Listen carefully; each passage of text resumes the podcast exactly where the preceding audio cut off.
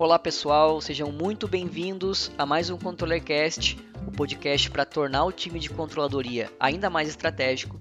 Aqui é o Daniel e hoje, nesse episódio, a gente vai falar sobre um assunto que impacta aí diretamente a gestão da sua empresa, do seu time, do seu trabalho e das suas relações aí diariamente. A gente vai falar sobre vieses na tomada de decisão. Então, o que será que existe né, por trás dessa decisão baseada em achismo?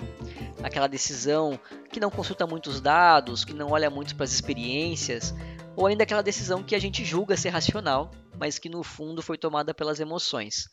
E como será que essas decisões no dia a dia, e a gente toma inúmeras delas né, num dia de trabalho, como será que elas impactam a gestão do nosso negócio e como esses vieses que a gente tem na hora de tomar uma decisão podem atrapalhar as decisões dos gestores, da controladoria e da diretoria.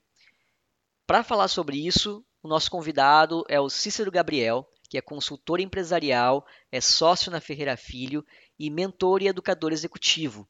E hoje ele está retornando ao Controller Cash, é o primeiro convidado aí a nos dar a honra de bater um segundo papo aqui no programa. Então, vocês vão perceber, eu estou gravando esse áudio depois, vocês vão perceber que no decorrer do episódio o meu áudio fica um pouquinho comprometido, mas o conteúdo ficou muito rico, então eu espero que vocês gostem. e Eu vou passar aqui a palavra para o Cícero se apresentar e contar um pouquinho do background dele. Perfeito, Daniel. É uma grande satisfação estar aqui de volta, né? Além de, de, um, de um programa aí que a gente gosta muito, né? Uh, tá com o amigo aqui para falar novamente a respeito de assuntos que, além de relevantes, são muito importantes para o nosso dia a dia, é uma grande satisfação. Bom, é, como você citou, eu sou sócio na Ferreira Filho Associados, que é uma consultoria aí é, de referência nas áreas de gestão orçamentária, é, redução de custos e aumento de faturamento. E também trabalho na área, na área de neuroliderança, é, mentoring e counseling executivo, bem como desenvolvimento humano como um todo. Então, essa é a nossa experiência aí. E são mais de 20 anos trabalhando né, nessas áreas, né? Melhorando processos, é, trabalhando o desenvolvimento das pessoas e buscando sempre aumento de lucratividade. Esse é o nosso objetivo principal. Maravilha. Sou fã do conteúdo do Cícero. No final, Cícero, não esquece de, de passar também o teu Instagram aí pro pessoal é, para acompanhar. Claro, Acho que é claro. é muito bacana o conteúdo que tu produz lá. E, então, para a gente entrar aqui no nosso tema, né, é, quando eu, eu, convidei aqui o, o Cícero para esse bate-papo, uma, uma das coisas que eu comentei com ele que eu mais ouço em reuniões com o time de finanças, controladoria, com CFO até mesmo com, com donos de empresa é a, a reclamação sobre a tomada de decisão ser baseada né, no achismo, mesmo muitas vezes tendo dados e tendo processos. E a neurociência, a neuroeconomia tem mostrado que, na verdade, esse tal achismo esconde uma série de atalhos, né, de vieses, é, alguns costumes que nós temos aí no nosso cérebro que podem influenciar muito a qualidade aí das escolhas e das decisões. Então, o bate-papo hoje vai ser em torno disso e eu queria muito que o, o Cícero começasse explicando para a gente como que funciona aí o processo de decisão, o processo de tomada de decisão. Perfeito, Daniel. Acredito que o importante é a gente é, trazer esse conteúdo que, muito embora as pessoas às vezes acreditem que é um conteúdo que ele é, digamos, desconectado de controladoria ou de gestão, na verdade isso não é real. É, todas as decisões que nós tomamos no dia a dia, é, que geram os resultados na empresa, elas seguem um fluxo processual dentro do nosso cérebro. E eu acho que vale uma introdução sobre o funcionamento do nosso cérebro para que as pessoas se localizem, para que elas entendam exatamente do que a gente está falando, para que a gente contextualize, né? É, aqui eu vou trazer um conceito do Paul MacLean que, muito embora algumas pessoas citem ele como de certa forma obsoleto, mas eu acho que ele retrata de forma simples a mecânica do nosso cérebro e isso facilita o entendimento. O cérebro, basicamente, ele é dividido em três grandes entes, né? O sistema reptiliano, responsável pelos nossos instintos, a sobrevivência, o sistema límbico, responsável pelas emoções, e o córtex ou neocórtex, que é responsável pelas funções intelectivas, cognição e planejamento. Em todos esses três entes existem várias glândulas e subsistemas. Então eles não são só três partes dentro do cérebro. Em cada, em cada um desses pontos, né, em cada um desses entes tem vários subsistemas. Como exemplo, caminhando nesse sentido da lógica, como que os seres humanos deveriam, né, tomar a decisão? Então eles deveriam receber um estímulo externo, avaliar de uma forma lógica o que esse estímulo quer dizer é, sentir algo liberar as substâncias no corpo para que a gente, no final, haja. Então seriam esses quatro passos que deveriam acontecer. Então, no fundo, a ordem seria você receber estímulo, neocórtex, sistema límbico e ação. Só que, é, tirando o fato do sentimento, assim é como as máquinas funcionam. Elas olham para os fatos, interpretam, veem os dados, os números e, por fim, elas fecham então o, o seu raciocínio. Nos seres humanos, a mecânica é um pouquinho diferente, mas faz com que o resultado seja completamente imprevisível. Primeiro, nós recebemos um estímulo externo, depois a gente sente algo com base nesse estímulo e nas nossas experiências, a gente pensa e raciocina, ou não, aqui é bom ter essa questão, ou não raciocina, né, da melhor decisão, e aí a gente age. Ou seja, a ordem aqui é estímulo, sistema límbico, neocórtex como opcional, muitas vezes a gente acaba pulando, e aí sim a ação. E isso muda o jogo completamente, né? A forma com que a gente toma, é, que faz a tomada de decisão. E não pense que você que trabalha com finanças, que muitas vezes se gaba e se acha super racional, é diferente. Eu também trabalho nessa área e isso é para todas as pessoas. Você pode até achar que, que, que é uma pessoa super racional, mas você não é. Inclusive, trazendo para contextualizar aqui, no livro Rápido e Devagar, Duas Formas de Pensar, do, te, do teu xará é, Daniel Kahneman, ele chama esses sistemas, esses três entes, de sistema 1 e sistema 2. O sistema 1 seria o sistema intuitivo, automático, mais rápido, que seria a, a, a junção entre os sistemas límbicos, límbico e reptiliano, trabalhando em conjunto. Então, é o sistema mais intuitivo. E o sistema 2, que é o mais lógico, racional, ele seria o neocórtex. Então ele junta em dois sistemas, né? O sistema 1, um, que é o intuitivo, com o reptiliano e o límbico trabalhando em conjunto, e o sistema 2, que seria o deliberado, planejador, racional, que é o neocórtex. O grande problema é que o sistema 2, que é o sistema de, é, deliberado, planejador, ele é muito lento, preguiçoso, gasta energia e precisa de dados, fatos e argumentos para ser ativado em todos nós. Né? Então, ele precisa disso para ser ativado, ele precisa de uma ativação. O sistema 2 ele nunca se ativa por si só. A nossa grande tendência de comportamento, a predileção do nosso cérebro é pelo sistema 1, um, sistema intuitivo. Só que a grande questão é que esse sistema, é, esse sistema 1, ele é um sistema muito traiçoeiro de várias formas. Primeiro porque existe um fenômeno cerebral chamado neuroplasticidade que é literalmente o cérebro se moldando, criando novos caminhos neurais dentro de si para automatizar atividades, conectando e reconectando neurônios entre si. Então o cérebro, ele, na verdade, ele vai se adaptando às nossas experiências, aos nossos hábitos, aos nossos, aos nossos comportamentos fisicamente. Então os, os neurônios eles se conectam, desconectam e reconectam, dependendo do que você precisa. Pense em dirigir, por exemplo. Quando criança, você olha para o seu pai, para sua mãe dirigindo e até que parece fácil. Quando você vai aprender a dirigir, você percebe que são três pedais para dois pés, tem que trocar a marcha, apertar a embreagem na hora certa, dar a seta e uma série de outras atividades que exigem muito do seu cérebro porque ele não está treinado. Conforme o tempo passa e vem a repetição, o teu cérebro ele usa a neuroplasticidade para se moldar, literalmente, e automatizar essa função, fazendo com que você acesse essa habilidade de uma forma mais rápida e eficiente. Só que aí é que está o problema. Apesar disso parecer muito bom para nós, também é uma faca de dois gumes. Da mesma forma que ele automatiza as decisões de dirigir, ele também automatiza decisões importantes. Depois de tanto você repetir, é, ele começa a tomar atalhos que nós chamamos de vieses cognitivos. E os vieses cognitivos, eles são respostas rápidas que, que a gente costuma dar a perguntas que são complexas, ou seja, são atalhos mentais que facilitam a tomada de decisão, em geral são é, é, atribuídas ou são é, pontos que, que são colocados pelo sistema 1, pela nossa repetição, para que o sistema 2 não seja é, totalmente ativado, irrigado, para que a gente consiga tomar decisões com maior qualidade. E esses atalhos, eles dependem da nossa bagagem, da nossa vivência de como a gente experiencia os sentimentos. É por isso que existe aquele velho ditado que não se ensina truque novo a cachorro velho, né? Eu que já sou um cachorro velho, já estou aí na, na, na, casa dos, dos 40, eu vejo quão difícil hoje é para aprender uma nova habilidade, ou pior do que isso, né? Ou mais do que isso, para você desconstruir um hábito antigo e construir um hábito novo, porque são vários anos, até décadas repetindo algo que você precisa mudar em você. E de tanto a gente repetir por anos decisões, comportamentos, hábitos, eles acabam se tornando literalmente físicos no nosso cérebro. Os neurônios eles se conectam, eles ficam é, totalmente é, condensados ali. Você tem um atalho para que aquilo sempre ocorra. É, inclusive, existe um efeito né, que, que é citado no livro, que é o efeito WYSIATI, né, que até parece meio louco, um monte de. uma sopa de letrinhas muito louca, que quer dizer what you see is all there is, que é o que você vê é tudo que há. O que, que isso quer dizer? A lente que você usa para ver o mundo depende de como seu cérebro é e das experiências que moldaram o seu cérebro. E isso impacta demais nas suas decisões, através desses vieses ou inclinações de decisões que você já tomou na vida ou dos efeitos de repetição que você tem dentro do teu cérebro. Bacana, ou seja, a gente é muito menos racional do que a gente gostaria e muitas vezes precisaria ser, né, no final das contas. Exato.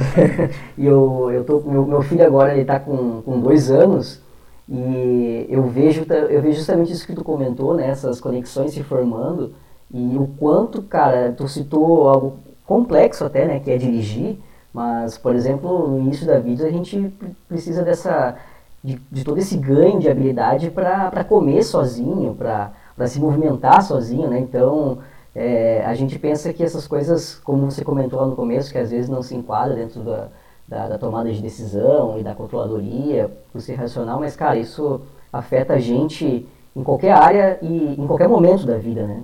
Essas tomadas de decisões podem ser enviesadas e, e sofrem essas, essas interferências, né? Exato, acho que até tem alguns exemplos bem é, fáceis de compreender, como por exemplo traumas eles nos impactam, né? Experiências que são traumáticas, a gente dá muito valor, seja positivo ou negativo, para experiências que nos marcam. Só que pensa comigo, uma experiência traumática é uma experiência muito intensa que você teve em determinado momento. Mas pensa uma coisa que você faz há 10, 15, 20 anos da mesma forma.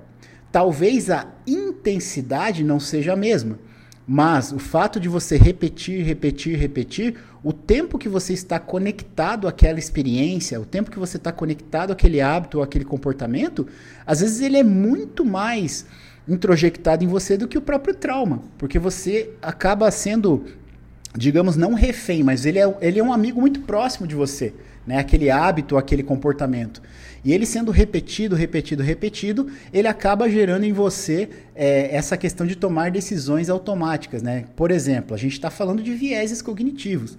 Mas vou dar um exemplo de gatilhos de comportamento que às vezes a gente não percebe. Por exemplo, tem pessoas que é, são fumantes e, por exemplo, ela pega o café e ela tem que acender um cigarro.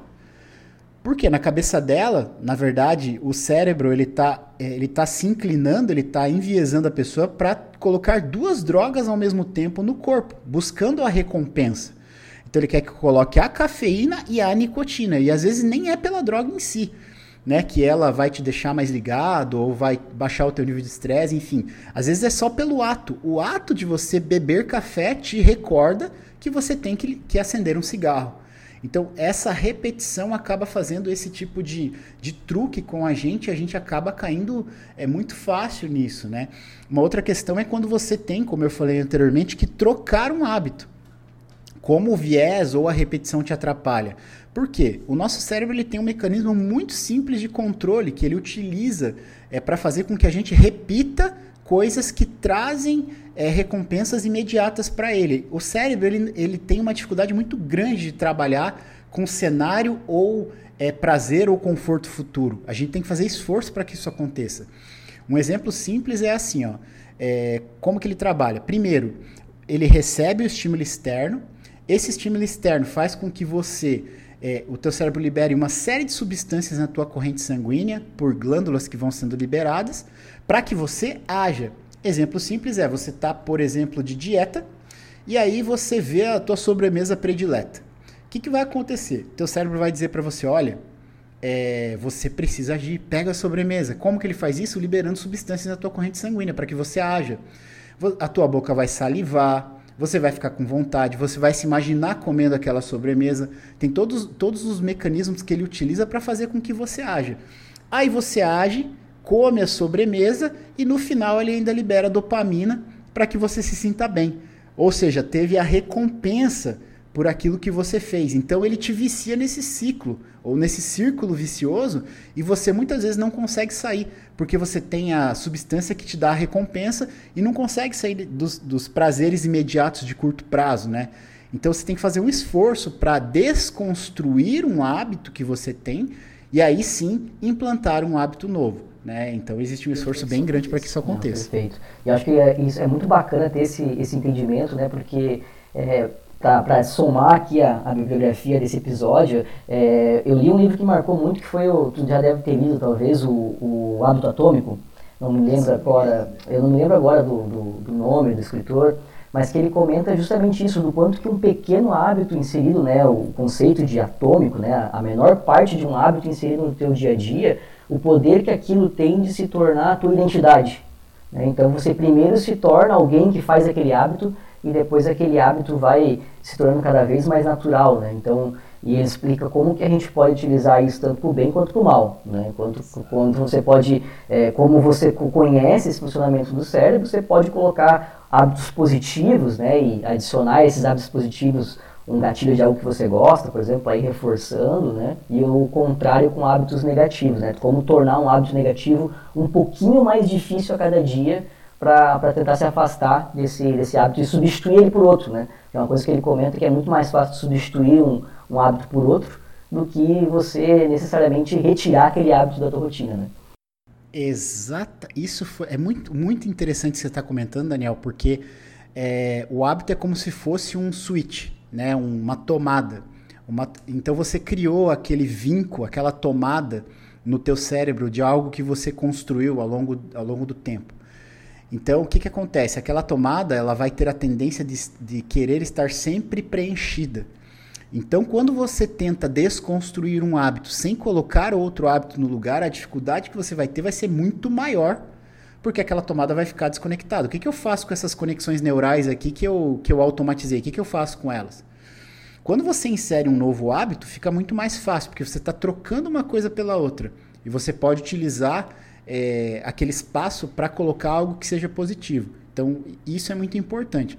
E conectando com o que a gente fala a respeito não só da nossa vida, mas no nosso, no nosso trabalho, é, muitas vezes a gente tem hábitos no trabalho que são hábitos que a gente vai também adquirindo não só pela nossa, pela, pela nossa repetição, mas de como a cultura da empresa é, de como as coisas são permitidas.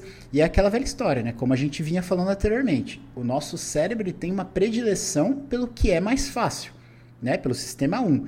Então, se você vive numa cultura permissiva, você vive numa cultura empresarial leniente, numa cultura empresarial que é, que é fraca, o que, que vai acontecer? Às vezes você é um excelente profissional e você começa a se contaminar por estar naquele ambiente repetindo comportamentos que às vezes nem são teus, mas que você dentro daquela salmoura, digamos assim, você vai adquirindo hábitos negativos que atrapalham demais a tua caminhada, né? Por isso que a gente sempre fala que o ambiente, ele também constrói as, a, a, qualidade das nossas decisões, né? E a gente acaba é, repetindo coisas que a gente observa ou que são permitidas, sempre tendendo a fazer o que é mais fácil. A não ser que você tenha muita, muita, muita é, autopercepção e, e disciplina. Caso contrário, você vai acabar caindo da mesma forma como os outros.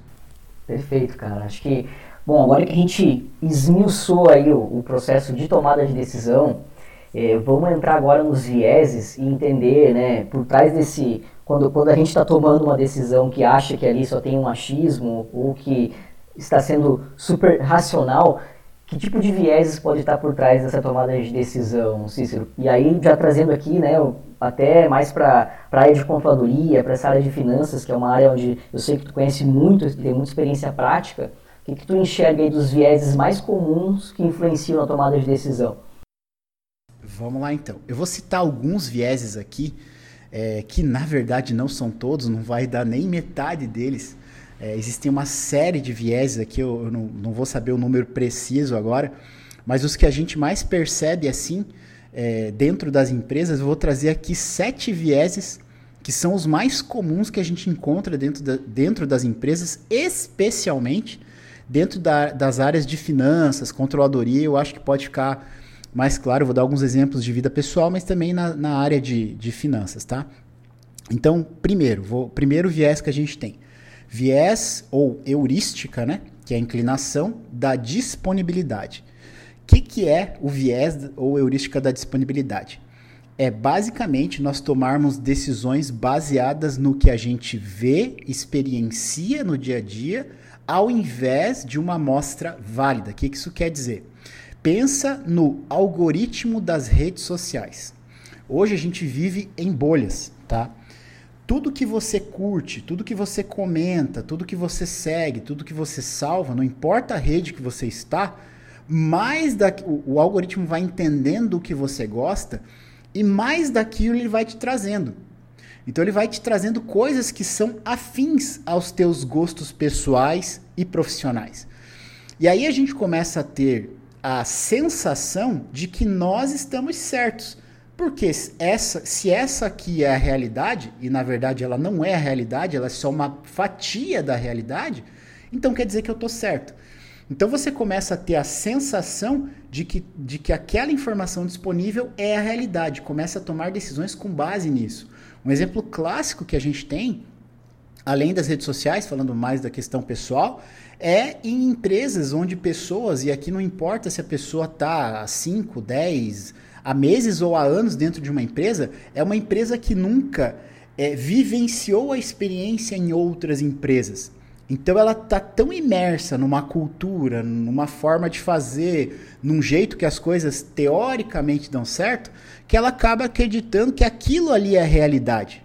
Né? Ela acaba acreditando que aquilo ali é a única realidade que existe, mas na verdade aquilo ali é parte da realidade, é a realidade que ela tem disponível para consumir. E isso faz com que nós tomemos, né, que a gente tome decisões inclinadas para aquela realidade ou para aquelas validações que a gente enxerga no dia a dia. Isso acontece, a gente pode ver no dia, nos dias de, no dia a dia de hoje, né? Isso acontece com inclinação política, isso acontece com religião, isso acontece com inúmeras áreas da nossa vida e não é, é não é só na nossa vida. Na área profissional, como eu citei exemplo anteriormente, também acontece. Você vai aplicar então... a metodologia do momento, tem que ser tudo Kanban, tem que ser tudo o que, o que aparece nas redes sociais. Exato, é isso aí, Daniel. Você pegou. Exato, daqui a pouco eu me lembro, né? Agora vem a história do VM, né? Você começa a ficar. Começa a ganhar décadas de experiência e começa a ficar. Não é saudosista a palavra, você começa a lembrar das coisas que aconteceram. Eu não sei se você pegou também essa época do, do, do BSC. Meu Deus, o BSC, porque o BSC é maravilhoso. Nossa, BSC é maravilhoso, que é metodologia, não sei o que, que nem TOC lá no passado do livro A Meta, né? Inclusive, eu, eu virei especialista em TOC e eu adoro a metodologia, mas ela é um, uma metodologia, né? Enfim, o BSC teve uma época ali que as pessoas começavam a desdobrar 78, 78, 120, 130 indicadores numa empresa, todo mundo ficava louco, eles balanceavam aquele negócio lá, pilar 1, pilar 2, pilar 3, 5, 6, 8 pilares com trocentos indicadores dentro. O que, que começou a acontecer? Começou a cair em descrédito, porque às vezes tinham indicadores que eram, que eram contraditórios entre si.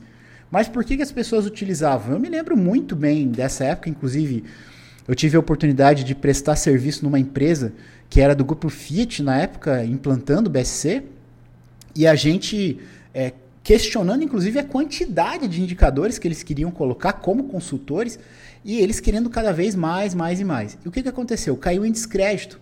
Por quê? Porque eram muitas coisas, às vezes contraditórias, é, não refletiam a realidade e a gente fazia porque sim ou porque todo mundo estava fazendo. Ou seja, naquele momento era o que tinha no mercado. Era o que todo mundo estava fazendo, era o que estava disponível. Então, é, acabou acontecendo dessa forma. E aí, como você falou, tem inúmeras outras metodologias que a gente viu acontecer isso. Lean, por exemplo, MES.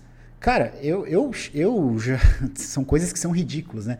Eu já peguei empresa que queria implantar MES, que é fazer indústria 4.0 e automação e tal, que mal tinha ficha técnica de produto. O cara vai num workshop, fica maravilhado com a tecnologia e acredita que a tecnologia vai resolver todos os seus problemas, mas ele não tem o arroz com feijão. Como é que ele vai implantar indústria 4.0, MES e tal, se ele não tem o básico do básico do básico? Ele nem padrão de produção ele tem, nem custeio ABC ele tem. Como que ele vai fazer isso? Então a gente acaba caindo nessas disponibilidades e toma decisão enviesada. Aí vem o executivo, o executivo manda fazer, a gente faz de qualquer jeito e não atinge o resultado. Então acaba sendo uma decisão enviesada pelo viés da disponibilidade. É o que tem disponível, é o que a gente vai fazer. Então funciona dessa forma, né? Esse é o primeiro. Segundo, tem um, um, um efeito Dunning-Kruger, que ele chama, inclusive no, no, livro, que é um experimento Dunning-Kruger que, que foi feito. E basicamente esse efeito ele diz o seguinte: é superestimar a si e as suas capacidades e menosprezar a capacidade dos outros, tá? Então o efeito Dunning-Kruger é isso. E o que, que esse efeito ele nos traz? Principalmente nas áreas de controladoria. Eu canso de empresas, né? E eu canso de ouvir das áreas de operação. A coisa que eu mais ouço das áreas de operação, e eu venho da operação, então estou falando aqui com uma certa propriedade, eu me lembro quando eu reclamava, estando, eu era consultor da área de operações, e engenharia, parte de tomada de tempo, engenharia de processo, e eu me lembro da gente reclamando da área de controladoria, finanças, que eles não conheciam da operação. Então eles ficavam definindo. Sabe mais ou menos como Brasília? Era o povo de Brasília escrevendo leis para o pessoal aqui, para nós aqui, no, aqui em Santa Catarina. Eles não têm a mínima conexão com a realidade, eles não sabem como a realidade acontece, e aí vem dizer que a gente tem que controlar o peso do granulado. Cara, você já veio ver aqui como é que é pesado esse granulado? Tu já viu como é que é o processo aqui? Tu já olhou a dificuldade que é para fazer essa pesagem? Tu já viu quantas balanças vai ter que ter para pesar? E aí a gente fica escrevendo um monte de regras, um monte de coisas que tem que ser feitas, controladas, sem conhecer da operação dizendo, né, menosprezando o conhecimento da operação, entendendo que eu entendo mais, ou entendendo, acreditando que eu entendo mais. Então, esse efeito, ele é muito comum nas áreas de controladoria. Eu estou falando isso de coração, porque eu faço ponte entre, entre áreas, inclusive traduzindo o que a área de controladoria quer dizer para operação e o que a operação quer dizer para a controladoria através de indicadores, dashboards e tal. Então, a gente percebe muito essa essa, essa discussão. E aí, eu sempre digo, a parte de controladoria, pelo menos os analistas de custo, eles têm que estar tá com o pé na graxa, eles têm que estar tá com o pé na fábrica. Não é analista de custo, que ele, se ele trabalha, por exemplo, com custo industrial, enfim, não importa, eles têm que ir lá e conhecer da operação. Eles têm que se tornar os melhores amigos, né? A gente brinca, melhores amigos é, é um termo, é só uma expressão. Mas eles têm que ser parceiros, eles têm que ser quase que um, um business partner ali da área de operações para resolver os problemas. Não acreditar que sabe mais e simplesmente ficar escrevendo regras de como as pessoas têm que trabalhar. Não, é entender da realidade. E não supervalorizar o seu conhecimento, menosprezando o conhecimento de quem está na operação. Então isso é muito, muito importante. É, aí, né, falamos de dois, disponibilidade Dunning-Kruger, e agora tem o terceiro seria maldição do conhecimento. Essa maldição do conhecimento é, ela, ela é muito interessante, porque assim, é, tem uma frase até que eu acho que ela que casa muito bem com a maldição do conhecimento, que é o óbvio precisa ser dito. Tá? Inclusive tem um, um livro com esse nome. O que, que é maldição do conhecimento? É você presumir que as outras pessoas sabem tanto quanto você. Então é um pouquinho inverso ali do Dunning-Kruger. É você acreditar que o cara lá da operação, falando de controladoria agora, de custos, ele sabe como é que um custo ABC funciona. É, é, é presumir que ele sabe como é que o custeio e o rateio é feito. Ele tem essa presunção de que as pessoas sabem como, como as coisas funcionam. E não. Você não tem que. Primeiro, você não tem que julgar se a pessoa não sabe. E segundo, é teu papel como educador ou como profissional da área educar essas pessoas para que elas saibam. Não ficar julgando, as julgando é, e cobrando que elas façam. Você tem que ensiná-las não é, você não tem que presumir que ela já sabe. É a mesma coisa que a pessoa, o pessoal da operação querer presumir que você sabe como é que funciona um torno CNC. Não faz o menor sentido. Né? Aquele é o trabalho dele. Isso, e o seu trabalho é outro. Isso é algo que a gente, a gente pega muito também, Cícero, quando a gente está descentralizando o orçamento, né? que é justamente uhum. que o, responsável pelo marketing, o que ele sabe fazer bem é fazer marketing, do comercial é vender, Né? E aí já entra, justamente isso que você comentou, né? de fazer essa ponte da controladoria e entender que o óbvio precisa ser dito, esse pessoal precisa estar num, num alinhamento né? É, do que, que vai ser o processo orçamentário, de como vai acontecer e como funciona esses, esses cálculos que para a controladoria muitas vezes é muito simples. Né? Exato, exato. E aí, e aí vem essa questão de você ter colocar as sandalinhas da humildade e trabalhar como educador, né? E daí depois é a cultura orçamentária acabando sendo criada, porque se cria esses silos, né? Onde como tu comentou lá, ah, eu sei que uma vez por mês vai vir um cara lá cobrar os meus desvios é, de alguma coisa que eu coloquei lá, mas que eu não tenho certeza como é como que eu fiz para chegar lá, né? Cara, é, é, é, absurdo. Isso que você acabou de falar, eu tenho um exemplo agora, recente, de, de uma, duas semanas atrás. A gente acabou de visitar um cliente nosso e a gente né? Nós criamos a, a, as dashboards que fazem como se fosse assim. A controladoria fala grego, a operação fala aramaico. Nós criamos uma dashboard que faz a tradução de um para o outro, sabe? Então aqui são os indicadores, desdobramento, drill down para fazer lá o deployment, o cost deployment da empresa. Então todo mundo lê no mesmo lugar e todo mundo tem a mesma linguagem. Só que o que, que acontece? É, a briga é que eles que a operação queria colocar mais dois ou três indicadores que eles acham importantes na, na dashboard. E a controladoria não queria colocar. Você acredita que eles estavam brigando do início da pandemia de 2020 até junho de 2021 para definir se os três indicadores entram ou não entram, sendo que em duas reuniões de três horas nós sentamos e conseguimos chegar num consenso? Olha, Olha que. que loucura, Des, né? Desculpa. Cara, é uma loucura. Ficava, ficava que nem ping-pong. Um para um lado, outro para o outro. Um para um lado, outro para o outro. E aí chegou uma hora que eles não conseguiam se acertar. Não, precisamos chamar uma consultoria. Um adulto responsável. Chegou o absurdo. chegou o absurdo de eu chegar para a diretoria e falar assim: gente, pelo amor de Deus, vocês não precisam de consultoria para isso. Vocês vão, vocês vão, é sério que vocês vão me pagar para fazer isso? Não precisa. É só vocês sentarem e conversarem. E a gente teve que fazer o trabalho, não teve jeito, eles não conseguiram chegar num consenso. Então foi mais ou menos como a gente atuou, nem foi pelo trabalho em si que a gente recebeu. A gente recebeu mais para ser o fiel da balança do que para trabalhar. Né? Então, mais para validar é, tecnicamente. Então, é, essa questão da maldição do conhecimento é a gente abrir, é, tentar abrir os canais e não ficar presumindo que as pessoas sabem. Já pensou se a gente começasse o podcast já falando sobre o viés da disponibilidade sem explicar o que, que é? Não, não, mas as pessoas têm que saber o que, como é que o cérebro funciona. Não, cara, esse é o meu papel. Eu sou educador.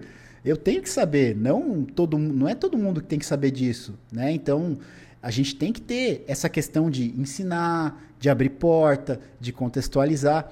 Até porque o processo fica muito mais leve e fácil quando você faz isso. Né? Então, para tudo, né? Qualquer implantação, qualquer iniciativa que a gente vai ter, fazer dessa forma sempre é mais benéfica, né? Legal.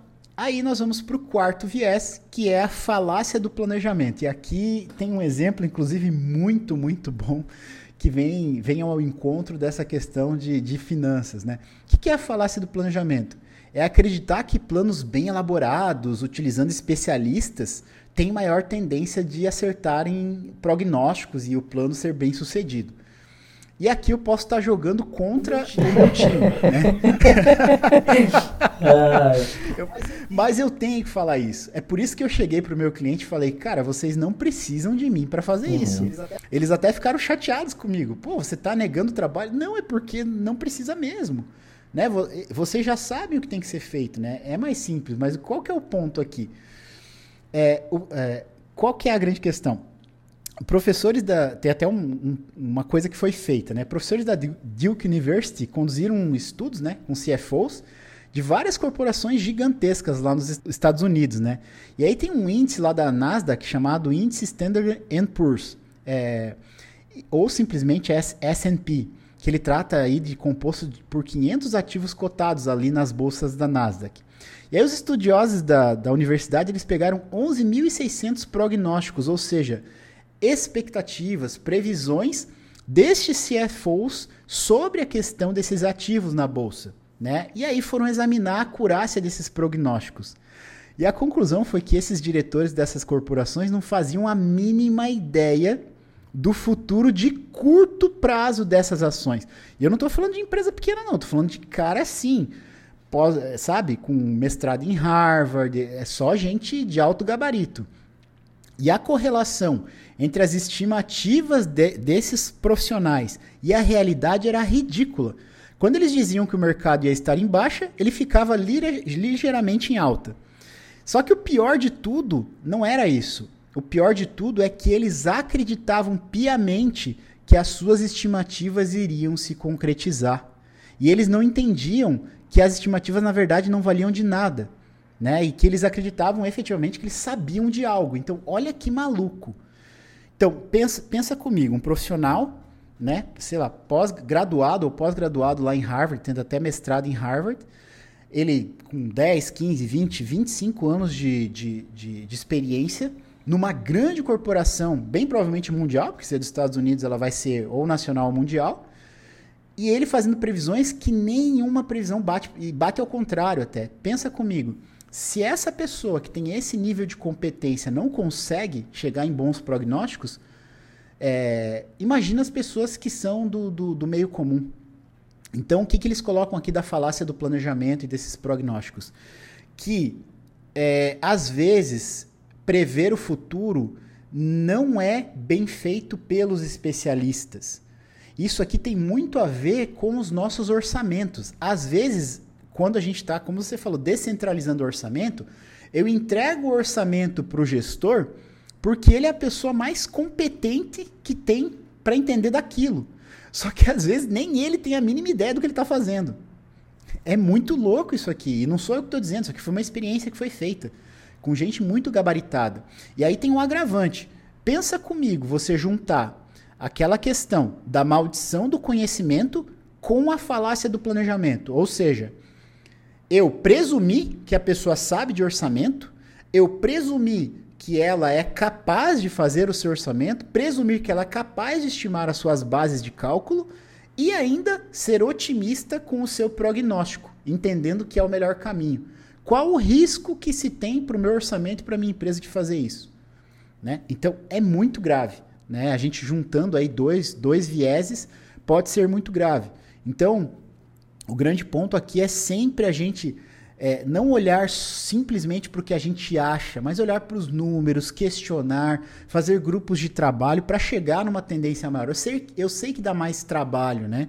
A gente faz implantação com frequência de orçamento base zero. É um baita de um trabalho. A gente envolve pessoas, faz job rotation, coloca donos de pacote que não são os donos da conta, mas por que que dá um pouco mais certa a previsão? Ou por que, que as previsões dão economias de custo ou de despesas maiores? Porque aquela pessoa, ela começa a enxergar coisas que a pessoa que está dentro do processo não enxerga. Né? Então, isso, isso é, é, é o legal de você fazer, digamos, esses grupos de trabalho para discutir as coisas, né? E eu acho que aí traz um ponto, um grande ganho do orçamento, né? Que, que é muito mais do que a, a previsão, que é o, o aprendizado, né? É, é justamente isso do cara estar tá lá envolvido, estar tá entendendo os números e comprometido, né? É, tem um, tem, acho que tem um livro que soma muito para tua para tua resposta aqui da, da falácia do planejamento, que é o Antifrágil do Nissim Taleb, que ele é um livro aqui totalmente jogando contra aqui na, o, o, o, time também, mas que eu acho que todo profissional de contadoria deveria, deveria ler, né, porque ele, ele comenta e traz muitos dados de o quanto esses prognósticos, é, como tu comentou aí, podem, podem ser furada, né, e o quanto é justamente esse aprendizado, esse estar lá com a mão na massa no dia a dia que, que traz caldo mesmo para a gente chegar numa, em algo mais factível, né.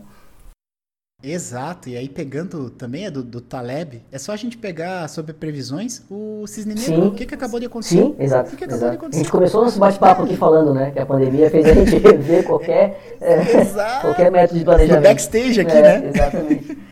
no backstage a gente tava falando sobre pandemia, então você vê, né, quem imaginou? Tinham pessoas que tinham dados, e aí, elas conseguiam imaginar que isso ia acontecer? Né? Então, é, é, bem legal. Aí a gente, a gente começa a ver que não é só uma questão de achismo, né? De novo, não é achismo. São dados e evidências que nos trazem que a falácia do planejamento realmente existe. Indo para o quinto, a gente tem o efeito halo ou halo, ou efeito auréola, né? Que é basicamente a gente atribuir super competências ou atribuir uma, uma um, um, grande, um grande valor para pessoas que a gente tem sentimentos positivos ou pessoas que a gente confia, tá? Isso aqui é muito grave, especialmente para a cultura empresarial e para qualquer tipo de iniciativa feita, seja pela área de controladoria, área de processos, projetos, não importa. Pense em alguém que você confia dentro da empresa, te contando algo sobre outra pessoa que você não gosta. Qual o seu primeiro pensamento? Acreditar no que ela te disse, essa pessoa que é próxima a você, ou questionar se isso é verdade? Né? E, e isso aqui é, é, é básico, né? Se uma pessoa que você tem apreço, que você tem sentimentos positivos, que você admira, chega para você e te fala alguma coisa, a probabilidade de você não questionar ou de você acreditar é muito alta. Pensa você é controller, vem o teu CFO falar alguma coisa a respeito do diretor de operações. Você convive diariamente com o CFO, é uma pessoa da tua confiança ou uma pessoa que trabalha com você. Então, basicamente aqui, o efeito auréola é a gente atribuir esses poderes super-humanos a pessoas, sendo que na verdade são só pessoas. E às vezes ela mesma está enviesada, consegue perceber? Aí o viés dela traz um viés para minha decisão. Né? Então, sempre questionar é um caminho válido. Né? Aí o sexto, né, backfire effect, que a gente tem que, tem que desmistificar aqui, que é uma coisa muito, muito, muito grave e muito comum que é criar histórias que refutam os dados ou as evidências para confirmar a sua crença. Então aqui é aquela famosa, né, a gente eu participo de inúmeras reuniões, seja de conselho, seja de board, até mesmo reuniões gerenciais quando eu tenho que fazer implantações a nível gerencial que me pedem para fazer. Muito embora eu não goste de fazer implantações na área tática, eu também faço. Às vezes os diretores ou os conselheiros pedem para que, não, Cícero, eu não quero que o teu consultor vá lá, eu quero que você dê uma olhada para mim. E aí às vezes eu tenho que ir. E aí o que, que a gente vê? As pessoas criando mundo de fantasia ou refutando o que está tá escrito lá na dashboard ou no, no cockpit ou no, no relatório ou no indicador, trazendo uma história que às vezes é estapafúrdia, não tem nada a ver com o que está escrito. Né? Eu já peguei, por exemplo, pessoas que a, a, a forma delas fazerem as coisas era destruir o número, desconstruir o número. Então, vamos imaginar, dava lá produtividade 72% da área de operações e ela deveria ser 78%. Aí, ao invés de eu trabalhar para buscar esses seis pontos percentuais, eu começo a falar, não, mas o apontamento está errado. Não, não, mas o tá dando problema no sistema. Não, não, mas está capturando o lugar errado. Então, ao invés de eu trabalhar na ação para resolver a causa, eu fico encontrando formas de refutar o dado e a evidência para dizer que eu tô certo. Se você vai para uma conversa, para uma reunião, querendo provar que está certo, ao invés de fazer o que tem que ser feito, já já começou errado. bom vai sair dali, né? Exato. Você não tem que você não tem que ir para uma reunião provar que você está certo, você tem que ir para uma reunião para resolver o problema. A grande questão é que às vezes tem empresas que valorizam muito mais as pessoas estarem certas do que o resultado. É muito louco isso, né?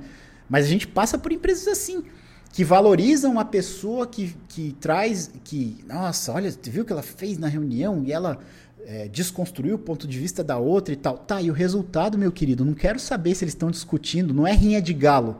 Isso aqui é empresa, tem que dar resultado. Né? E aí fica esse jogo empresarial e a gente não tem os resultados. Então isso aqui é bem comum, tá? E aí, por fim, né, para fechar aí o, o, com chave de ouro, nós temos o ancoragem. Né? O que, que é ancoragem? Na verdade, é a gente se ancorar em um dado ou número passado é, como tendência para futuro na hora de tomar decisões.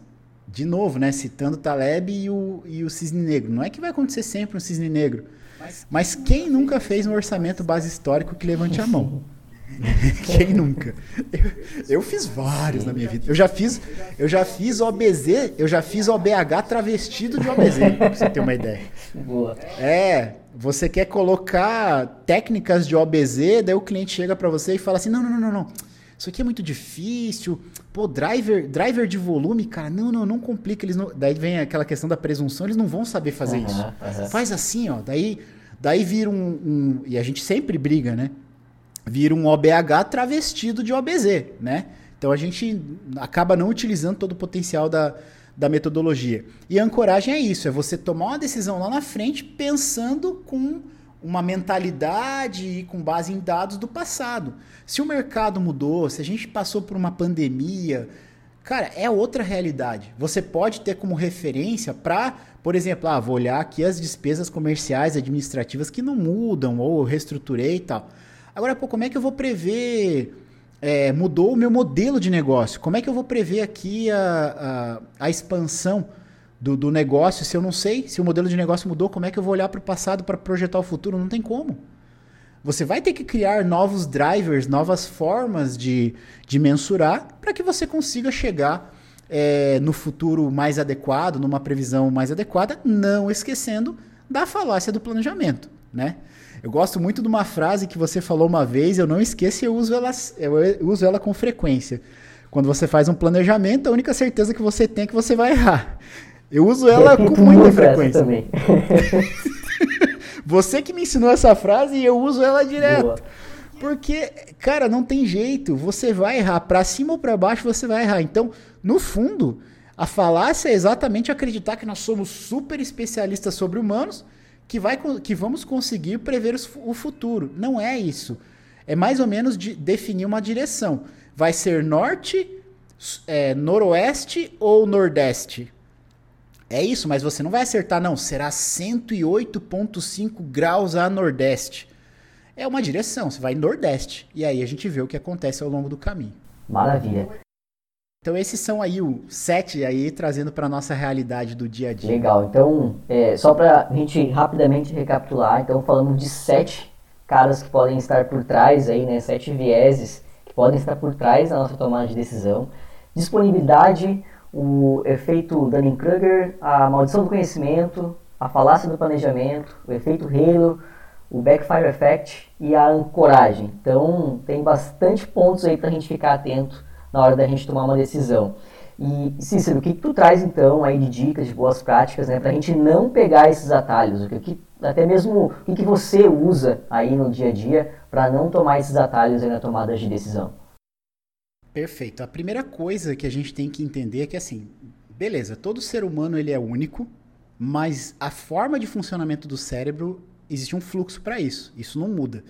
Então, o meu cérebro funciona como o seu. O que diferencia é que os hábitos, as experiências que eu tive, os comportamentos que eu tenho podem ser diferentes pelo ambiente, pela minha experiência, pelo então a gente tem ambientes diferentes, tem experiências diferentes, mas o funcionamento, ah, estímulo, é, substância, ação, recompensa, isso aí é tudo igual. Então funciona para todo mundo. E, e, o que, que acontece? Apesar de da gente, então, como eu falei anteriormente, sermos é, seres únicos, a gente tem um padrão de comportamento. E há muito tempo a gente já trabalha com perfilamento comportamental nos projetos que a gente implementa. Então a gente utiliza ferramentas, entrevistas, formulários virtuais para coleta de respostas para fazer um mapeamento de como o cérebro das pessoas funciona. Existem padrões de comportamento. Existem inúmeras metodologias para isso, né? Tem o HBDI, DISC, MBTI, Enneagrama, tem inúmeras metodologias.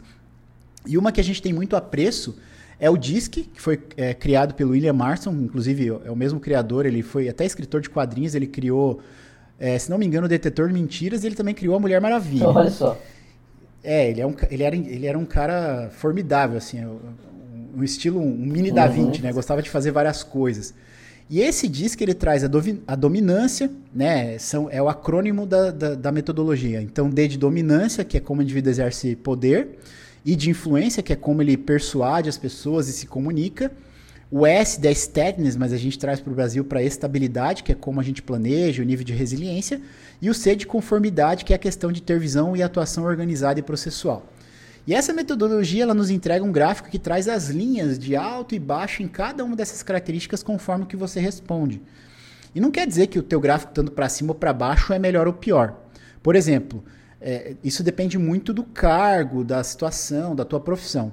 Um, um exemplo simples é assim, para um vendedor B2C, por exemplo, é fundamental que ele tenha um C de conformidade baixa, pois ele terá uma menor tendência a seguir regras, uma maior tendência de encontrar alternativas e ser mais criativo.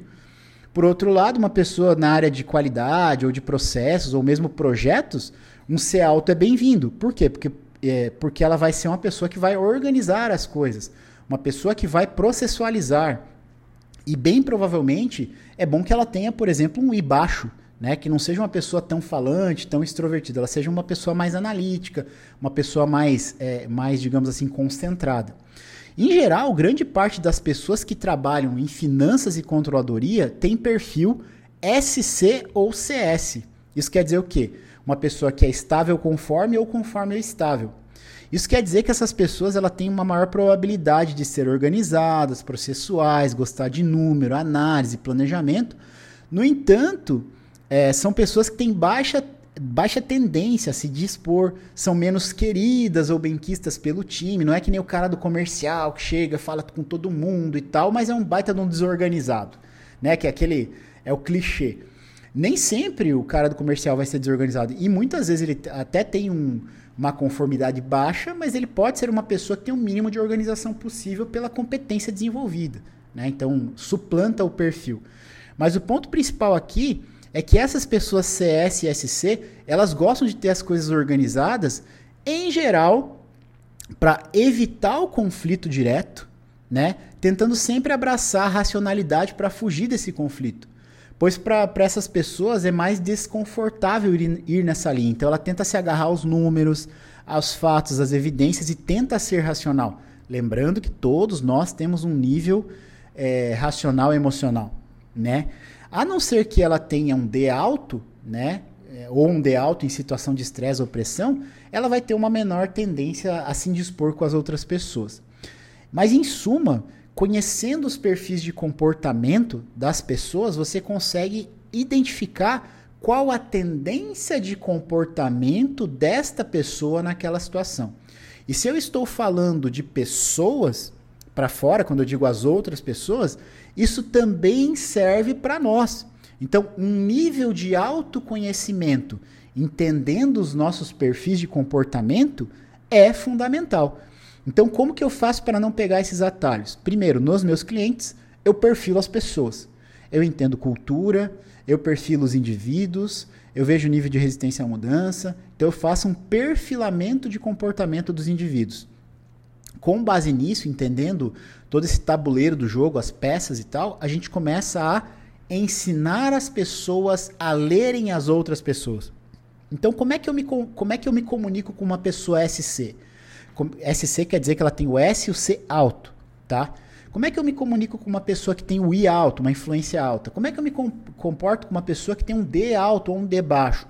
Então a gente ensina as pessoas a como se comunicarem para que o canal de comunicação flua e elas tomem decisões mais acertadas, mais adequadas, tá? Então, essa é a forma que a gente usa. Se você tiver mais curiosidade para saber sobre isso, é, no meu canal Cícero Gabriel, a gente tem dois canais de YouTube, né?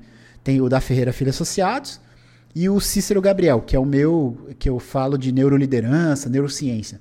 Nesse do Cícero Gabriel tem um vídeo que tem lá, uma live que a gente fez de 40 minutos falando só sobre esses perfis de comportamento e como é que você consegue utilizar ferramentas para fazer isso, tanto na tua equipe como em si mesmo, que é o, o fundamental aí. Bacana. É, vou colocar esse vídeo, Cícero, aqui no, no, nosso artigo também. Pode ser? Perfeito. É, claro, excelente. Nos ajuda, inclusive. E até para a gente encaminhar aqui para o final, vamos falar agora para quem está, seja numa posição de liderança, né, na, na parte de gestão, ou liderando um time, é, que fatores que a gente tem aí no ambiente de trabalho, né, que podem somar, podem contribuir para que a gente acabe manifestando mais esses vieses aí na tomada de decisão no dia a dia, né, que a nossa decisão seja mais influenciada por esses pontos que a gente comentou aqui. Legal, tem, tem algumas coisas aí. Primeiro, pressa, né? Se a gente está com pressa, se a gente está com um momento de falta de paciência, falta de fatos, dados ou evidências, pressão, estresse ou baixo nível de consciência. Baixo nível de consciência é você não se conhecer, né? Você não saber suas potencialidades, os seus gaps, os seus pontos de atenção. Então, esses pontos, eles batem com certeza em decisões enviesadas. Outra coisa que acontece com frequência é a questão da presunção. Né? Então, toda vez que você acredita que é muito lógico, que já trabalha 10, 20, 25, 30 anos na área e sabe o que está fazendo, já perdeu a chance de aprender algo novo. Então, se você tem essa crença, claro que é bom para autoestima, mas se você vai para uma reunião, para um embate e tal, neste formato, com certeza você vai tender a ser mais enviesado. E outra coisa que tem que ficar claro é o seguinte: para que você consiga não ser enviesado, você tem que puxar o gatilho do sistema 2. Ele nunca se ativa sozinho. Então, como eu falei, o cérebro gosta do sistema 1. O sistema 2 ele não gosta. Então você tem que puxar esse gatilho, você tem que ativar o sistema 2. Né? Então, por quê? Porque afinal ele é lento, é preguiçoso, gasta mais energia e as, e, e as lindas respostas tendenciosas e cheias de vieses do sistema 1 são tentadoras. Por quê? Por que, elas são tentadoras? Porque elas respondem rápido questões e você tem aquela ilusão de certeza. Então, esse aqui é o ponto principal. Maravilha, Cícero. Acho que a gente tem aí um episódio riquíssimo. Não sei se tu quer compartilhar mais algum ponto, acha que faltou algo para a gente fechar aqui com chave de ouro. Eu acho que é, é, aquilo, né? A gente precisa buscar autoconhecimento. Né? Toda vez que a gente coloca esse ingrediente, né? Inclusive, é, eu, eu, sempre tento trazer isso para os nossos projetos, mesmo em controladoria, em desenvolvimento, que a gente sempre desenvolve pessoas, é buscar o autoconhecimento. Não importa o caminho que você vai seguir. Pode ser religião, pode ser meditação, pode ser o que for. Mas a busca de autoconhecimento, ela te ajuda muito a entender que você está sempre aprendendo e que cada situação que você passa é uma oportunidade de você não só aprender algo novo, como sair uma pessoa com, com uma outra é, mentalidade das situações amadurecendo mais, né? Então o amadurecimento não tem a ver com idade e tempo de carreira, não. Ele tem a ver com as coisas que você aprende e aplica no teu dia a dia. Fantástico, Cícero. É, acho que a gente tem aí um conteúdo muito rico, muito bacana sobre tomada de decisão, sobre vieses. Gostei muito do bate-papo, queria te agradecer aí de coração por estar aqui pela, pela segunda vez batendo papo comigo, cara. É... Queria que compartilhasse teu Instagram pra gente não esquecer também, eu acho que tem um conteúdo muito bacana lá pro pessoal.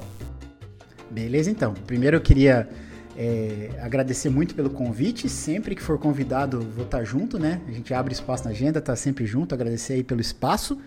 E o meu Instagram é o arroba Cícero Gabriel. Lá tem conhecimentos de neuroliderança, neurociência, mentoring executivo. É, tem também o arroba Ferreira Filho Associados, que são conhecimentos mais voltados a é, planejamento estratégico, redução de custos, despesas, orçamento base zero, cost deployment. E aí também tem os nossos canais no YouTube. Tem o canal Cícero Gabriel, também focado em autoconhecimento, em neuro, neurociência e neuroliderança, e o canal da Ferreira Filho, que é focado em custos, planejamento, cultura organizacional. Então essas são as nossas grandes redes aí. Se quiserem acessar também, www.ferreirafilhoassociados.com.br é um, um, o nosso site aí com várias informações interessantes lá também do nosso blog. Pessoal, eu espero que vocês tenham gostado aí desse episódio recheado, uma aula aí do Cícero. É, espero que tenham gostado. Não deixe de nos enviar os feedbacks. Um grande abraço aí para vocês e até o próximo episódio.